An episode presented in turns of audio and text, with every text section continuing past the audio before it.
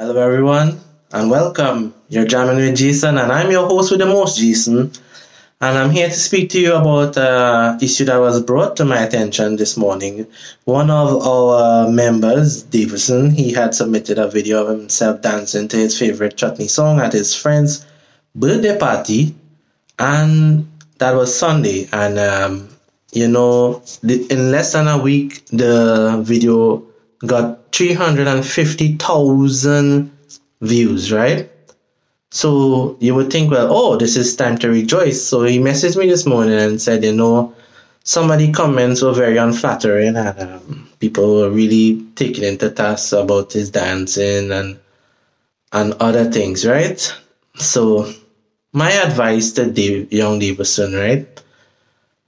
Um, in this life, people will always criticize you. Some of them with good constructive criticism, some of them just mean. That is a fact of life. Whether you're DJing, whether you're dancing, whether you're singing, think about it.